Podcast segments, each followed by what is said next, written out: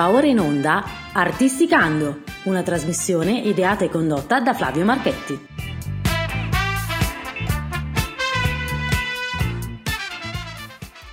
Bene, benvenuti ad una nuova puntata di Artisticando. Oggi ragazzi siamo in Serie A, ma in Serie A di quella grossa, io direi che siamo in Serie A eh, Gold perché ho davanti a me un musicista pazzesco che ha avuto delle collaborazioni pazzesche che in Italia è molto difficile da, da raggiungere.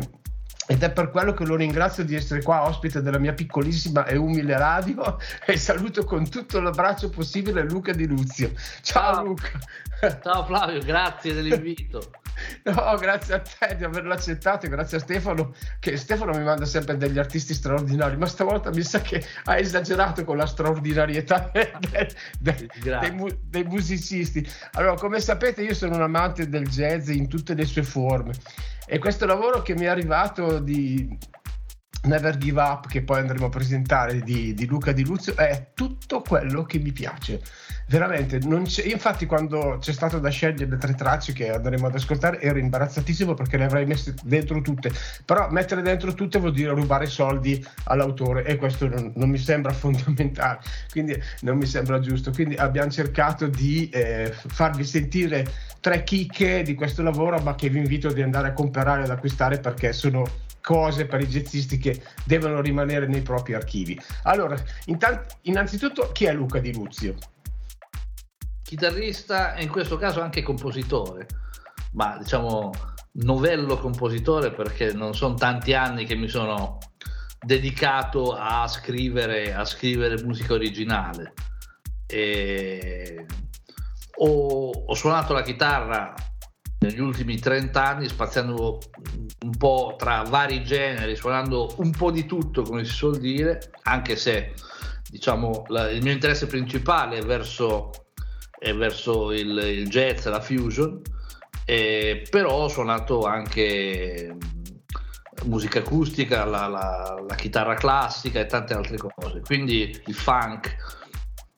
E quindi eh, a un certo punto ho cercato di condensare un po' anche tutte le esperienze che, che ho fatto musicali all'interno di, di una scrittura che, che, che portasse un po' di contaminazione, ecco, che non sia, che non, che non fosse così purista, eh, troppo jazz, troppo fusion, ma che ci fosse un po' il, il, retaggio di tutto quello che ho suonato, di tutto quello che anche che ho studiato.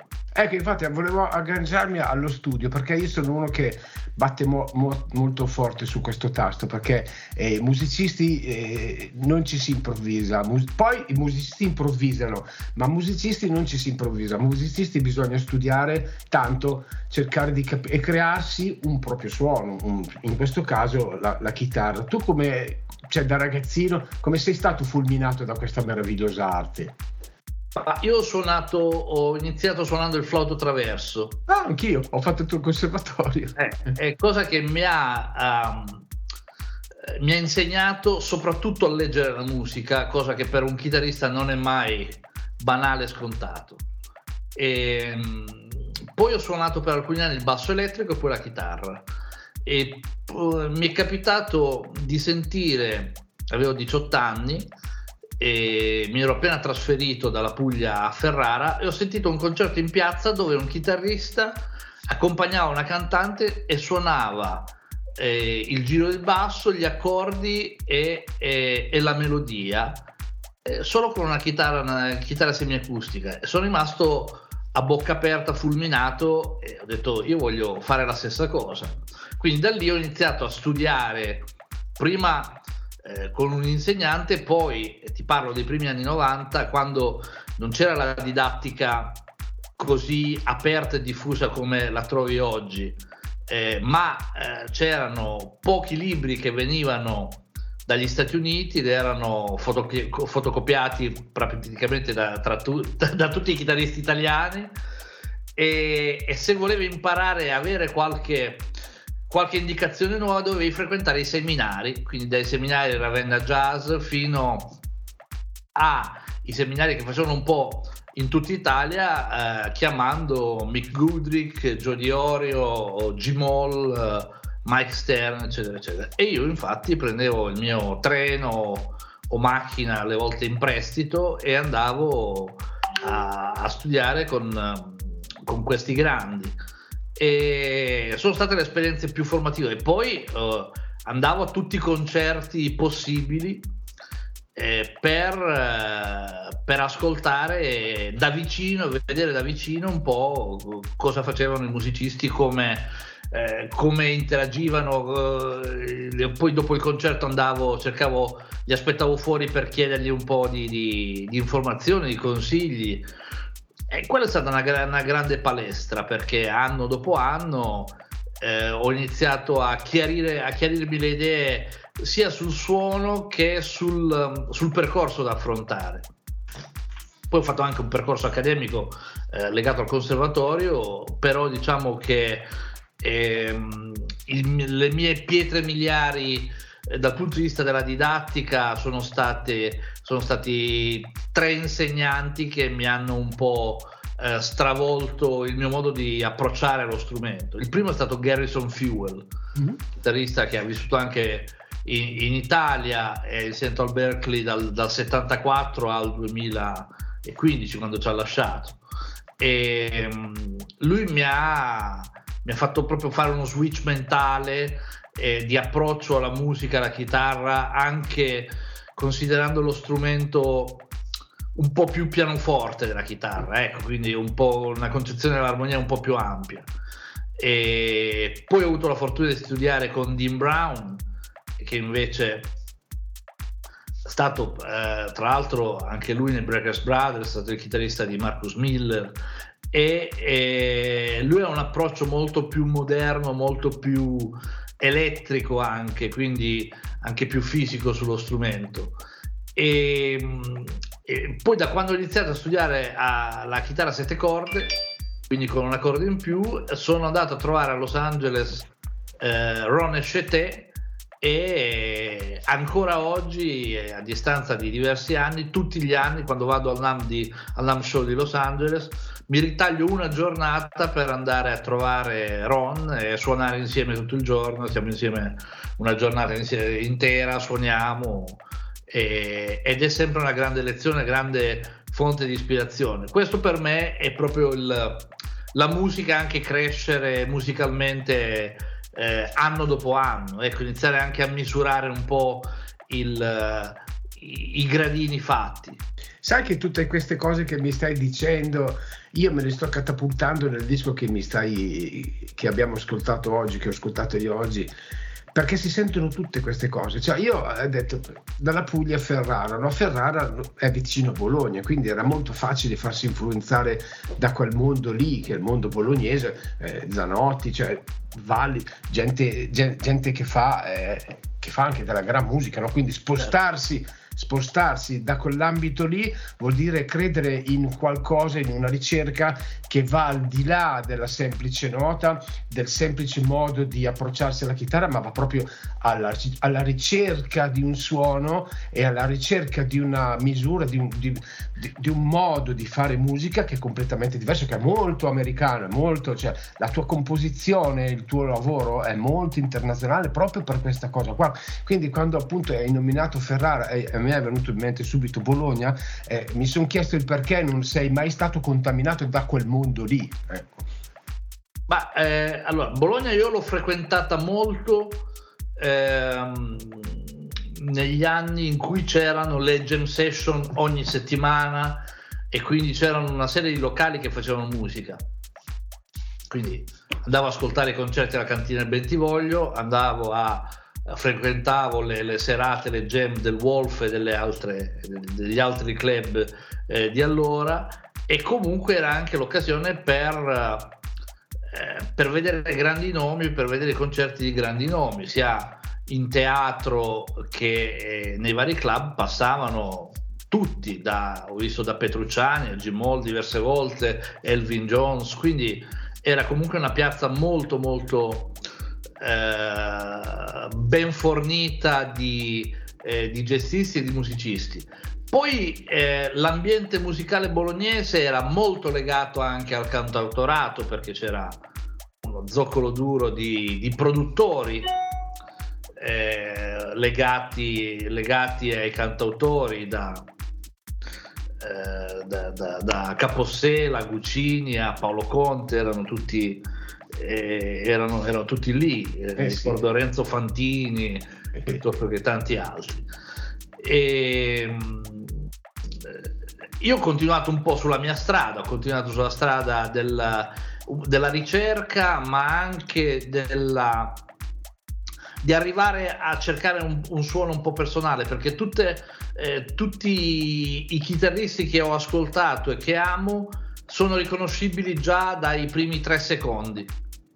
Quindi sento un brano, so subito che sta suonando Schofield, Mike Stern, Pat Mentini, Abercrombie o, o, o Scott Anderson, per dire. E quindi hanno tutti un suono molto riconoscibile, oltre che un fraseggio molto riconoscibile. E quindi la cosa migliore che ho cercato di fare è ovviamente imitarli, onestamente riconoscendolo e senza voler contraffare il fraseggio altrui, però l'arte del copiare è, è stata la, dei tempi della scuola è stato il mio credo. Beh, guarda, eh, se vogliamo parlare del copiare, parliamo ad esempio cioè, dei giapponesi che hanno copiato ma hanno poi migliorato tante cose, capito? Eh, I cinesi invece si sono limitati a copiare e basta, invece sì. i giapponesi hanno anche evoluto questa copiatura e forse diciamo che magari Luca Di Luzio in versione Japan è, quello che, è, quello che, mi piace di più. Ecco. Eh, adesso però andiamo perché se no io parlo tre ore e mezza e non ascoltiamo musica. Eh, poi dopo tutte le domande che mi, che mi, sono venute in mente in questo momento te le faccio dopo. Allora, Second Life, andiamo in, a, a, catturare un attimo questi, questi meravigliosi brani. Intanto, io sassofonista non posso non notare che all'interno del tuo lavoro c'è una bellissima sezione di fiati, finalmente. Cioè, perché hai voluto anche i fiati che ormai non li vuole più nessuno, costano troppo, sono vecchi, si fanno con l'elettronica, cioè, tu invece hai voluto la ciccia. No, sì, ho voluto la ciccia e, e questo disco è anche un'evoluzione dal precedente dove i brani erano tutti basati sul groove, erano un po' più scarni, essenziali, è, stato, stata anche eh, un'esperienza faticosa. Eh, scrivere e arrangiare i brani per la prima volta. Quindi eh, ho avuto due anni di eh, stop musicale a causa della pandemia, ho, ho, cercato di utilizzarli al meglio per dedicarmi alla composizione, ma anche per eh, aggiungere quegli elementi che altrimenti eh, per fretta, per costi, per tanti motivi, per pigrizia anche, vengono tralasciati uno di questi elementi è anche proprio la sezione fiati. Eh, ascoltami, allora dai, bando ciancio alle bande e andiamo ad ascoltarci da questa meravigliosa Second Life, da questo progetto Never Give Up di Luca Di Luzio. Ragazzi, tenetevi forte perché c'è da morire.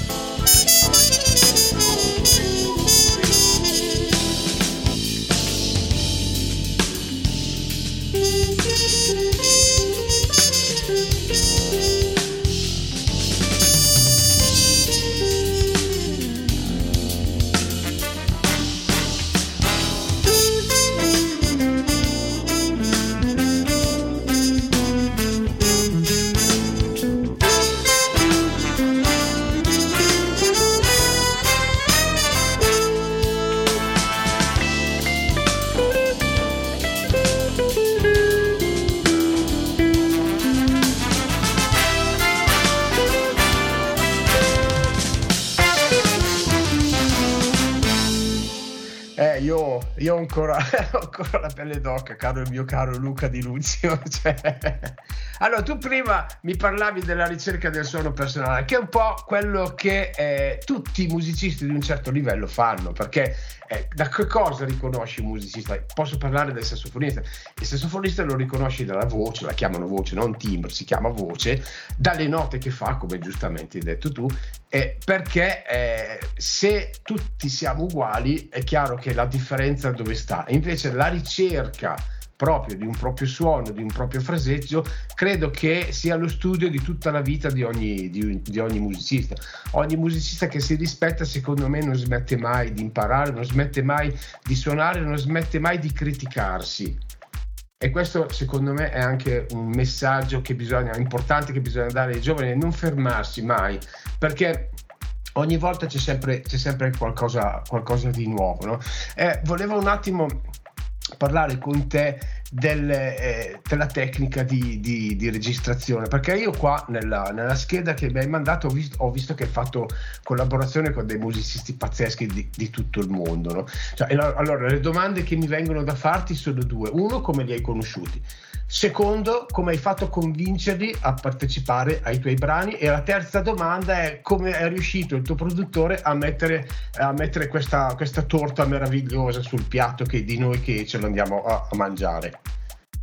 Ok, allora, sai, eh, si dice, Vinicius de Morales diceva la vita è l'arte dell'incontro.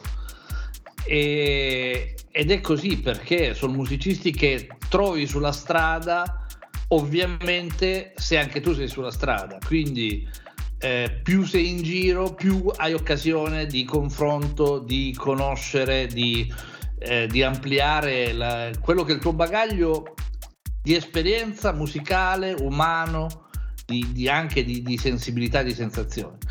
E, um, Rodney Holmes, il batterista, l'ho conosciuto nel 2010 eh, in un festival a Otranto. Suonavamo, lui suonava con una formazione un po' d'avanguardia, con un violoncellista se non sbaglio, e io suonavo con un quartetto di musica brasiliana. E, e quindi ci siamo conosciuti, scambiati i numeri, abbiamo fatto forse una jam session insieme anni dopo uh, mi è capitato di rimanere in un tour senza batterista per problemi dell'ultimo minuto e ho pensato a lui, l'ho contattato ed è, abbiamo fatto già quattro tour insieme. Quindi Rodin è stato il batterista di Joe Zawinul Syndicate, poi di Wayne Shorter e poi dei Breakers Brothers con cui ha vinto anche il Grammy. quindi Roddy mi ha, mi ha introdotto anche quando ha, ha, suonato la mia musica, quella del primo album live, e ha detto questa musica piacerebbe sicuramente a Randy Brecker. Gliela faccio ascoltare, l'ha fatto ascoltare e, e, e, ci siamo sentiti e mi ha fatto i complimenti e gli ho chiesto eh, la disponibilità per partecipare alla registrazione, ha accettato subito senza indugio e quindi eh, ho depennato. Alla tromba siamo a posto. Direi direi non c'è la ce l'abbiamo la tromba ce l'abbiamo. Alain Caron ci conosciamo da tantissimi anni perché entrambi eh, dimostriamo al NAM Show ogni anno prima anche a Francoforte, adesso ormai è un po' una, una fiera in disuso, eh, facciamo dimostratori per la stessa azienda produttrice di amplificatori sia per chitarra, eh, per chitarra che per basso. Puoi fare, anche il nome, puoi fare anche il nome che non c'è sì, nessuno. La Mark Base, la Mark Base che è DV Mark, che è italiana, di Pescara. E mm, siamo entrambi, diciamo, ambasciatori di questo marchio e ci vediamo tutti gli anni ormai da dieci anni direi eh, a colazione oppure a cena oppure ci alterniamo sul palco e sono tanti anni che diciamo dai sarebbe bello collaborare sarebbe bello fino a, ad aver avuto l'occasione di contattarlo prima per, eh, per suonare sul disco e poi anche per fare un tour insieme che abbiamo fatto ad agosto eh, 2022 quindi lo scorso agosto ed è stata una, una collaborazione bellissima, anche poi anche un rapporto umano bellissimo perché è una persona di una semplicità, di un'umiltà disarmante e, ed, è, ed, è, sempre una grande lezione proprio starci vicino, condividere le prove. Ecco, pensa, abbiamo fatto questo tour, c'era Tom Brackley nella batteria, ex Chick Corea, ex eh, Robin Ford Blue Line e mh, mm, Otmaro Ruiz alle tastiere e Allen ha eh, caldeggiato tre giorni di prove per fare un tour.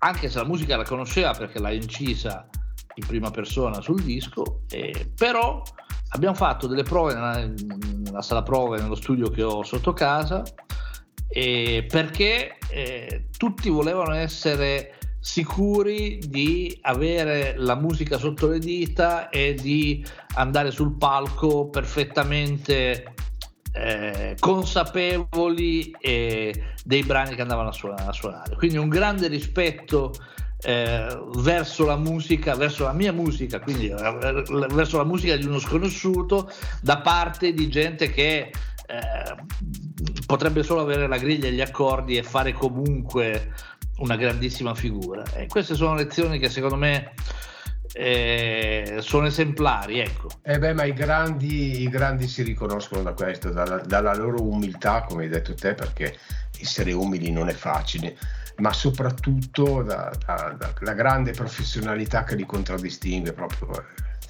Però vai avanti con il tuo racconto perché io praticamente vorrei bruciarti subito.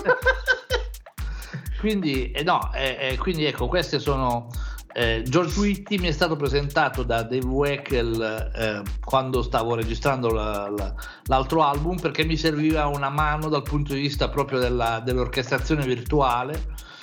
E um, Dave che è quasi mio vicino di casa qui in Italia perché sua moglie abita eh, qui in Italia e, e abbiamo, cioè, ci conosciamo bene, abbiamo lavorato anche insieme eh, su più fronti e mi ha detto guarda George Whitty è il musicista che fa per te per, per uh, fare ciò di cui hai bisogno e infatti ci ha messo in contatto e, e George ha lavorato sul mio primo disco sia in fase di orchestrazione virtuale che di Ecco, spiegami una. Vabbè, io lo so ovviamente, però spieghiamo un attimo ai nostri ascoltatori a casa che cosa vuol dire la virtualizzazione musicale. virtuale significa suonare, ehm, avere un, una base di un disco ehm, che suoni già quasi come il disco, ma eh, fatta totalmente al computer, quindi senza nessun musicista uh, vivente, diciamo. Quindi la parte di batteria, la parte di basso, la parte di tastiere, la parte di chitarra, la parte dei fiati, è tutto fatto da strumenti virtuali, quindi da strumenti eh, software fatti, eh, realizzati tramite il, l'utilizzo di programmi eh, come Logic, come eh. Plus e quindi tu hai un'idea del, del brano già molto precisa, e, però non c'è ancora nessun musicista che abbia già suonato. Quindi fammi capire, fammi capire, lui ha fatto, questo, ha fatto tutto il lavoro eh, e poi mandava eh, i, le demo o i provini ai musicisti che suonavano a, da casa, giusto? Esatto. Quindi il batterista aveva il suo set di batteria a casa, si registrava tutte le sue parti di batteria, il bassista stesso, chitarrista, tu e tutte, poi mandavano tutto a George e lui faceva il cuoco, giusto? È così? Sì, ma sì, e, e poi di fatto tu hai già una sorta di, eh, di, di, di, brano che funziona bene musicalmente, vai a togliere la traccia di batteria e ce ne metti una vera poi lo passi al bassista, toglie la traccia di basso e mette il, la traccia registrata. Alla fine eh, eh, sì, il mix, il, il, il messaggio, il mastering lo deve fare il cuoco, però eh, già dal, dal, da, dalla fase dell'arrangiamento e dell'orchestrazione hai già definito un canovaccio che eh, sarà poi il, il, il, il, prodotto finito. È chiaro che ogni musicista impreziosisce, imprezio, impreziosisce con, proprio, con, la propria esperienza, col proprio gusto e, ed è libero anche, io li ho lasciati assolutamente liberi di inserire qualsiasi elemento eh, personale. Certo. Di, di, di, e tu in, in, tutta questa, in, tutta questa, catena di lavoro, cioè io immagino che George Whitty poi ti mandava il finito a casa, tu lo ascoltavi e gli dicevi guarda mi piacerebbe così, mi piacerebbe un sì, pochino... Io modificavo perché parte dei fiati li ho, li ho anche arrangiati io e la, gli arrangiamenti li abbiamo fatti insieme. E, diciamo avevo delle, de, alcune idee molto chiare su una parte degli arrangiamenti, altre invece le abbiamo mh, definite insieme. Ovviamente la sua esperienza come arrangiatore, visto che arrangia la, la Filarmonica di Los Angeles per conto di Herbie Hancock, è un'esperienza mastodontica e quindi anche lì è una gran lezione poterci lavorare insieme. Ecco, ma eh, quello che cioè, stai facendo dei nomi che io eh, cosa gli dici a George Whitney? Eh, no, mettimi un pochino i fiati, il reverb, allontanameli un attimo. Cioè, che cazzo gli vuoi dire? Fai e fammi ascoltare. Cioè, sì, ma magari ecco, visto che condividevamo proprio il software con cui abbiamo fatto tutto questo lavoro, che è, che è Logic o Pro Tools? Eh, allora, per l'orchestrazione abbiamo usato Logic io poi ho usato Pro Tools per la registrazione della chitarra, mm-hmm. perché come registrazione eh, audio mi trovo leggermente meglio di Logic, però tutta l'orchestrazione e gli arrangiamenti li abbiamo fatti con, con Logic. E, ehm, quindi avevamo questa sessione condivisa eh, sul cloud, quindi entrambi potevamo modificare e io gli facevo sentire un po' che cosa avrei magari modificato e poi lui lo finalizzava oppure mi, mi, faceva la controproposta, però in maniera molto molto naturale, non ci sono mai state grosse forzature eh, oppure blocchi da dire no, io voglio andare in questa direzione e lui vuole andare in un'altra, no, è stato tutto eh molto, molto lineare. Ha un grande rispetto anche del compositore George, quindi anche delle scelte poco eh, po- poco di moda, poco in voga, eh, gli sono anche piaciute, nel senso non tutto deve essere canonizzato eh, secondo schemi comuni, se c'è qualcosa che va fuori ma ha un motivo di essere all'interno del brano, se no non sarebbe jazz.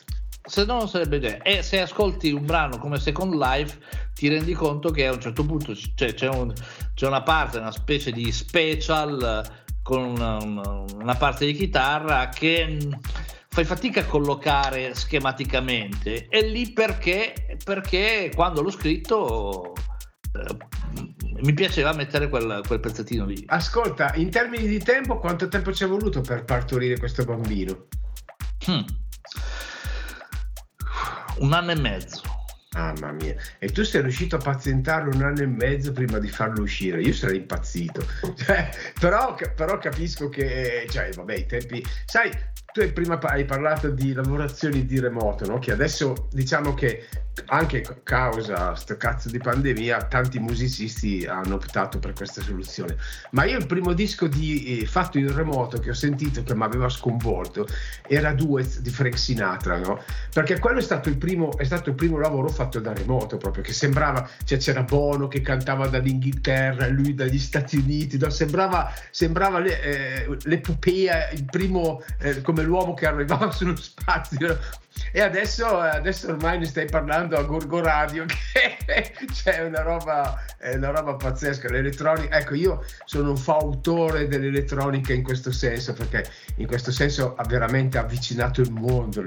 Poi purtroppo come tutte le cose si è, si è, esagerato, si è esasperato, adesso è diventata una roba, una roba vergognosa, però usata così, usata così è, è, è fantastico, cioè sentirti raccontare queste cose non è bello, è, è, è, di più, davvero. Ti ringrazio tantissimo. No, grazie a te. Eh sì, sono stati quasi due anni, un anno e mezzo molto intensi perché eh, dalla scrittura, ecco, eh, io ho bisogno di essere un po' sotto pressione per scrivere, cioè ho bisogno che qualcuno mi dica domani mi serve il brano finito perché dobbiamo andare avanti con la produzione.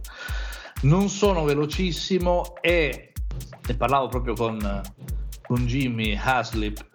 Eh, loro un disco del genere eh, lo fanno in una settimana, massimo, massimo due settimane. Io impiego un anno e mezzo perché eh, sia voglio entrare un po' in tutte le fasi della lavorazione proprio perché deve essere anche un piacere eh, metterci un po' lo tampino e capire che cosa sta succedendo e anche perché eh, dovendo lasciare traccia ehm, non sono il musicista che eh, riesce a produrre qualcosa di buono subito alla prima. Io alcune, non mi vergogno di dirlo che alcune tracce le ho le ho registrate forse cento volte sicuramente, forse di più. Ah, beh, ma cioè, anzi, non c'è da vergognarsi. No, nel senso che ci sono anche musicisti che suonano una o due volte, ma scegli tu la traccia, vanno bene entrambe.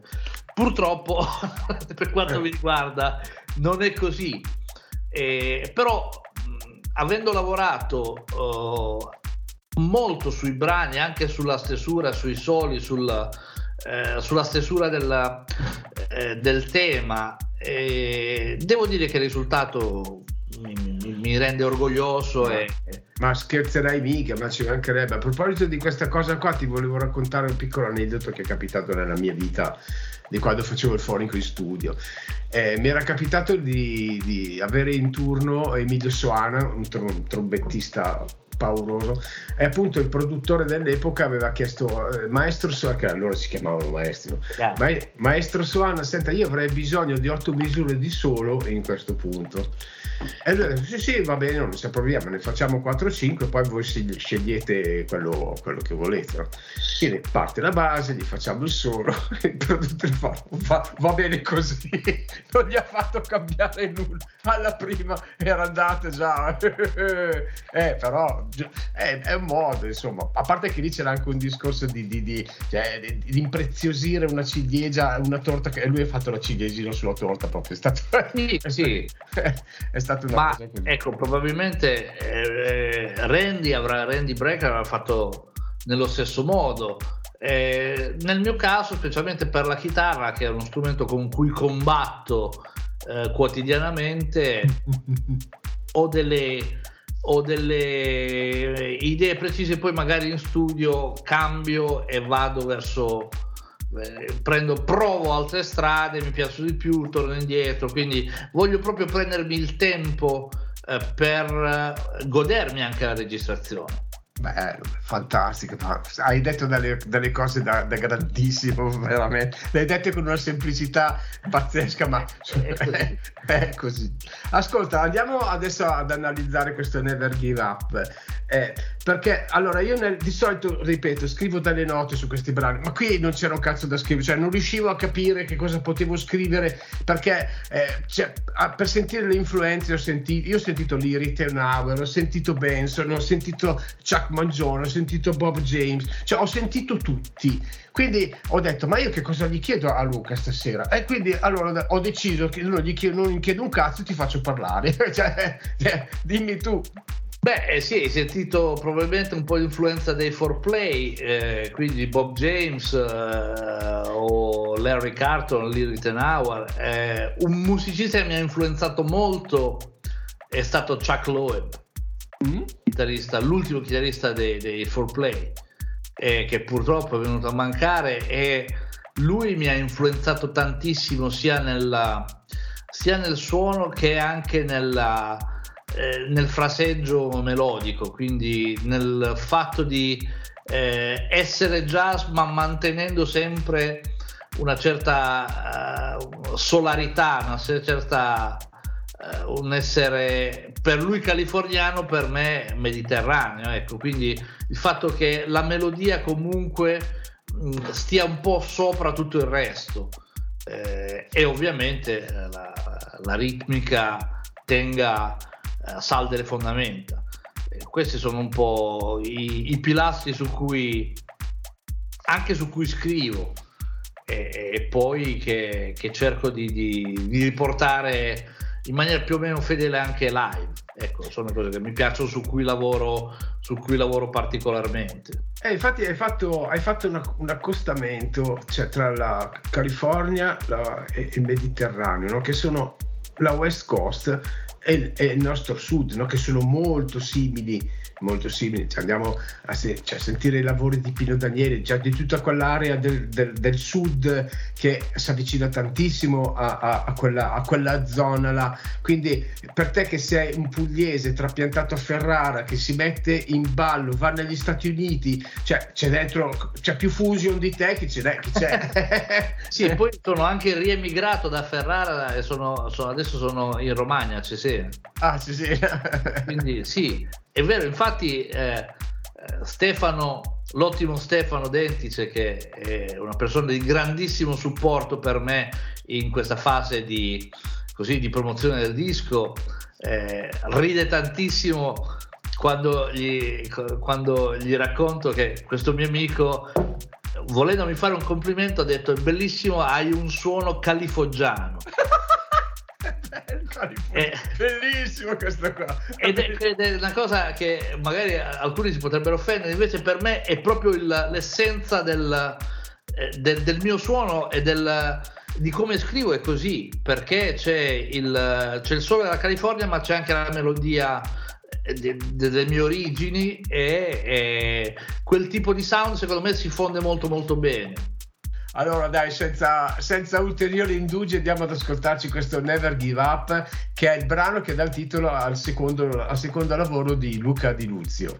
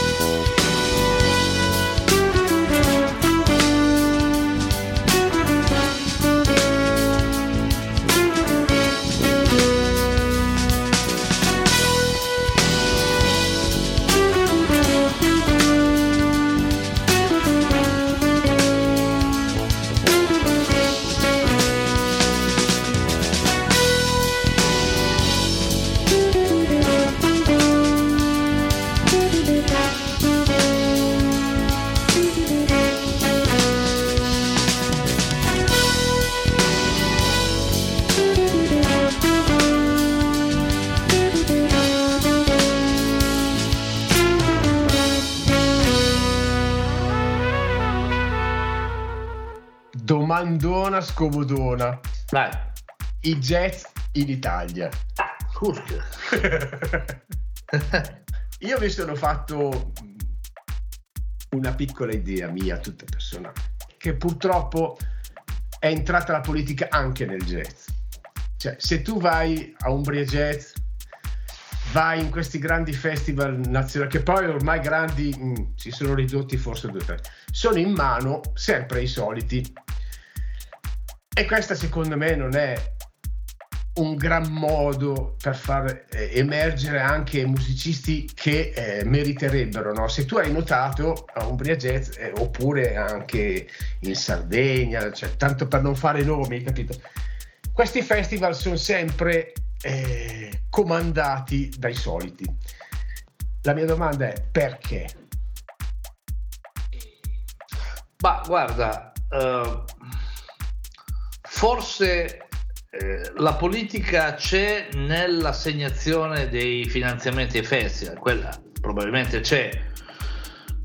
Poi eh, il fatto che girino sempre gli stessi nomi, mh, mm, oggi forse meno di prima, perché c'è più apertura anche eh, verso i giovani e c'è apertura anche verso i giovani internazionali. Quindi c'è una sorta di attenzione eh, un, un, po' troppo puntuale al, alla moda.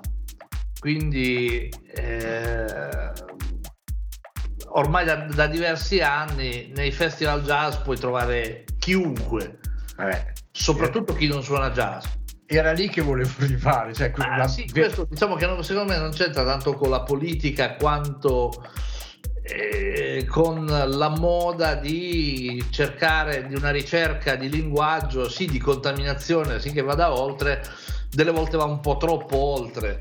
Cioè, eh... scusa, scusa, se ti interrompo, ma cioè, tanto per fare l'apoteosi del, del, nulla, cioè non puoi fare andare in, Manic, in Maneskin al, al Montreux Jazz Festival.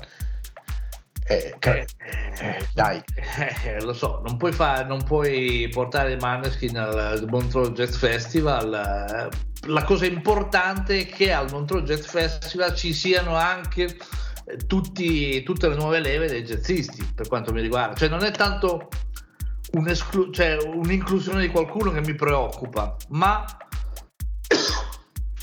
l'eventuale esclusione di, di qualcosa di nuovo da ascoltare eh, è un po' una, una, questione di gusti e di mode. Eh, io la, se vedi oggi la scena newyorkese del jazz è tutto in mano all'avanguardia. Se non fai un barrito all'interno del sax, sei old. Sì, no, è vero. Io ho sentito l'ultimo lavoro di quel contraltista fenomenale che come caspita si chiama, adesso non mi viene in mente, comunque è pazzesco, che io adoravo negli anni 90 per la fusion che faceva, adesso cioè, è, è, diventato una roba, è diventata una roba eh, eh, sì, però eh, oggi anche in Italia quel tipo di jazz è molto più facile da vendere eh, nei festival e nei club.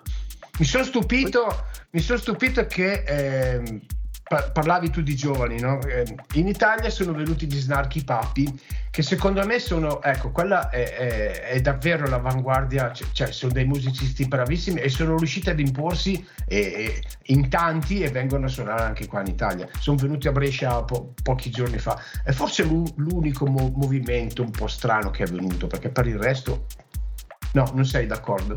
Sì, anche, anche è un è un gruppo, un gruppo, il gruppo di Michael League è un gruppo di, eh, di grossa contaminazione perché non è solo jazz, ma c'è, c'è un po' tante, tante altre cose ci sono dentro.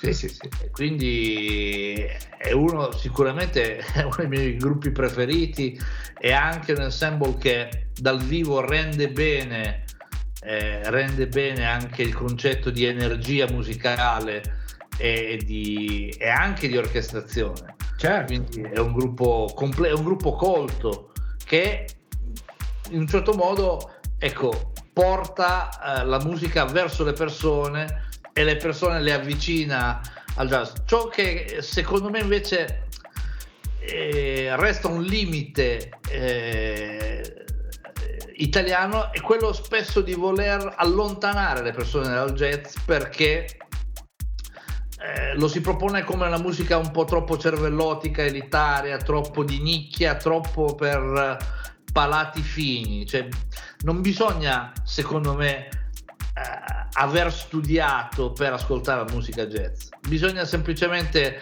ascoltarla e ovviamente partire da qualcosa di, di facilmente assimilabile all'orecchio. Te ne racconto un altro, visto che siamo in chiacchiere. Ero al mare con la mia famiglia a Rimini, guarda caso, 4-5, eh, no, più di 6-7 anni fa e passeggiando per il lungomare di, di Rimini vedo un cartellone che ho scritto fuori a San Marino Pat Metini ed era nel periodo che io ero al mare. Ma gli ho detto con mia moglie io stasera non ci sono vado. E ho preso il biglietto e sono andato tra parentesi l'ho pagato una stupida 40 euro. Cioè Pat Metini 40 euro. Ho speso 100 euro per andare a portare mia figlia a sentire Ultimo San Siro. Cioè giusto, giusto, per, giusto per fare eh. quindi 40 euro vado a San, a San Marino. E è successa la cosa che hai descritto benissimo tu. Cioè c'era Pat Metini che ha fatto un'introduzione che sembrava, sembrava una begin. C'erano le donne in fondo con i bicchieri di vino in mano che ballavano la begin. Hai capito? Sì. Eh, eh, eh, io, io, mi sono girato e gli ho detto, cioè, ma co- non, non, gli ho detto nulla, per, però ho detto ma cosa state facendo? Questo qui sta suonando un pezzo della Madonna e voi ballate la bechina. E sono, cioè, questo ti fa capire che questi qua erano venuti al concerto ma non sapevano neanche chi cazzo era Pat Bettini. Eh, purtroppo, purtroppo succedono, succedono, anche queste cose. Invece, invece, io vado al Blue Note a Milano e vedo fuori il cartellone stasera Luca Di, Lu- du- Luca Di Luzio in concerto. Che cosa mi regali? Compro il biglietto perché io i biglietti li compro perché la musica va comperata, non va scaricata. Arrivo lì, il palco è piccolo, se tu hai una formazione grande, mm. però cosa mi regali? Beh, io ti racconto una storia sicuramente. E nell'album, almeno l'intenzione che ho avuto è proprio quella di eh, di, di, di, di, concentrare lo sforzo sul senso della narrazione, quindi raccontare eh, tanti episodi di una storia eh, unica e eh, cercando di, utilizzare quello che oggi è il mio linguaggio musicale e, e dandoti anche un po' la sensazione di, eh, di colori diversi brano per brano. Eh, quindi spero di incontrarti in un live e di cercare di, di, di, di, raccontarti una serie di storie. Allora, togli pure lo spero perché io sicuramente quando vieni giù, se, se ti capiterà di venire da queste parti, arrivo di, di, volata, ti vengo a cercare prima, ti vengo a cercare anche dopo. Eh. sta, sta pur tranquillo. Stiamo andando verso sera eh, non è una battuta, ma è proprio vero. Cioè, il brano prossimo, ultimo, che chiude il nostro incontro si chiama Verso Sera. Allora, caro mio caro Luca, adesso eh, di solito io quando finisco le mie chiacchierate con, eh, con gli artisti chiedo loro di dedicarmi due minuti eh, a, a, una cosa che loro si sentono di dire. Quindi, se vuoi fare promozione al tuo disco, eh, dire i tuoi contatti social, tutte, cioè, tutto quello che in, in, riguarda il mondo della promozione che stai facendo, che sicuramente Stefano ti sta facendo due palle così con le interviste. no, no, no, anzi, è un piacere. un piacere lavorare con Stefano. E, o, ovviamente sono su tutti i social e beh, magari su TikTok no, però sui social principali Facebook, pagina Facebook e, e il mio sito internet www.lucadiluzio.it eh, la pagina Facebook Luca Di Luzio Guitar Player, eh, l'account Instagram sempre Luca Di Luzio, sono presente un po' su tutte le piattaforme, cerco di sfornare eh, contenuti che possano essere di gradimento a chi mi segue e, e documentare anche un po' il mio lavoro e quello che faccio quotidianamente legato eh, ovviamente al mondo della musica. E lì ci sono i link per acquistare il disco, per ascoltarlo in streaming o per seguire magari qualche concerto. Farai, tour, farai un tour quest'estate? Cioè, Farò perché... un tour quest'estate, ci stiamo lavorando eh, vorrei riproporre una formazione simile a quella del disco, chiaramente non è facile per incastrare gli impegni di tutti, ma eh, stiamo lavorando un po' in questa direzione qui. Io verrò sicuramente a trovarti. Guarda, nel raggio di 5.000 km io posso arrivare. Ho il, ho il mio elicottero personale. Caro Luca, è stato un piacere davvero immenso. Grande piacere, grande onore da parte mia. No, onore no, perché non è un onore conoscere me. E per me è un onore conoscere te. Io sono un piccolo musicante appassionato di queste cose, ma voi siete voi che fate poi le, le cose. Quindi l'onore è tutto mio, è solo mio. Grande Luca. Grazie davvero di cuore, ti saluto, ti abbraccio e sicuramente ci rivedremo. Grazie Luca. Ciao a tutti, grazie.